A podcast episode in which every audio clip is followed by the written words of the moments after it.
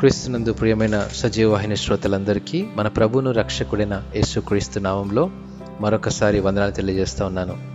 దేవుని పిలుపుకు ప్రతిస్పందించడం అనే అంశాన్ని ఈరోజు ధ్యానించుకుందాం. ఒరే ఎక్కడున్నావురా అనే పిలుపు తప్ప తనతో మాట్లాడే సందర్భాలన్నీ నా కుమారునికి చాలా ఇష్టం. వాడు ఏదో ఒక తుంటరి పని చేసి నాకు కనబడకుండా దాక్కోవడానికి ప్రయత్నించినప్పుడే అలా గట్టిగా పిలిచిన సందర్భాలు. తల్లిదండ్రులు బిడ్డల పట్ల కోపపడేది వారంటే ఇష్టం లేకపోవడం కాదు. బిడ్డలంటే అపారమైన ప్రేమ వారిని సరైన మార్గంలో పెంచాలనే ఆశ.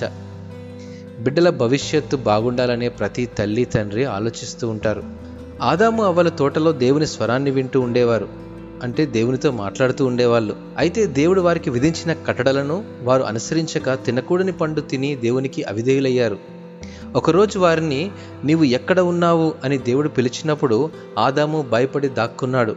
దేవునికి ఇష్టం లేని పని చేసినందున ఆయనను ఎదుర్కోవడానికి ఇష్టపడలేకపోయాడు. ఆదామును అవ్వను పిలిచిన దేవుడు వారు తోటలోనే ఉన్నారని తెలిసినా తన పిలుపుకు ఎలా స్పందిస్తారో గమనించాడు. దేవుడు వారితో పలికిన మాటలన్నీ వారిని శిక్షించాలని కాక వారిని సరిచేయడానికి లేదా వారు చేసిన తప్పును సరిదిద్దడానికి ప్రయత్నించాడు. అయితే దేవుడు వారి పట్ల తన కనికరాన్ని చూపిస్తూ అపవాదిని శిక్షించి రక్షకుని గూర్చిన వాగ్దానంతో మానవాళికి నిరీక్షణను కూడా దయచేశాడు. ఏ సందర్భంలోనైనా మనం పొరపాట్లు చేసినప్పుడు దేవుడు మన కొరకు వెతకాల్సిన అవసరం లేదు. సర్వాంతర్యామి అయిన దేవునికి మనం ఎక్కడ ఉన్నామో ఏది దాయాలనుకుంటున్నామో అన్నీ తెలుసు.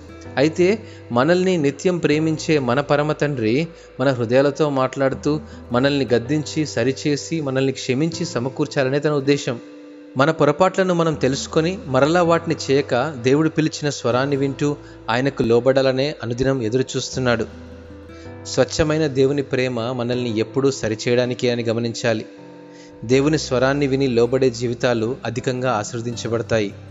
అట్టి అనుభవం ప్రభు మనందరికీ దయచేయనుగాక. ఆమెన్.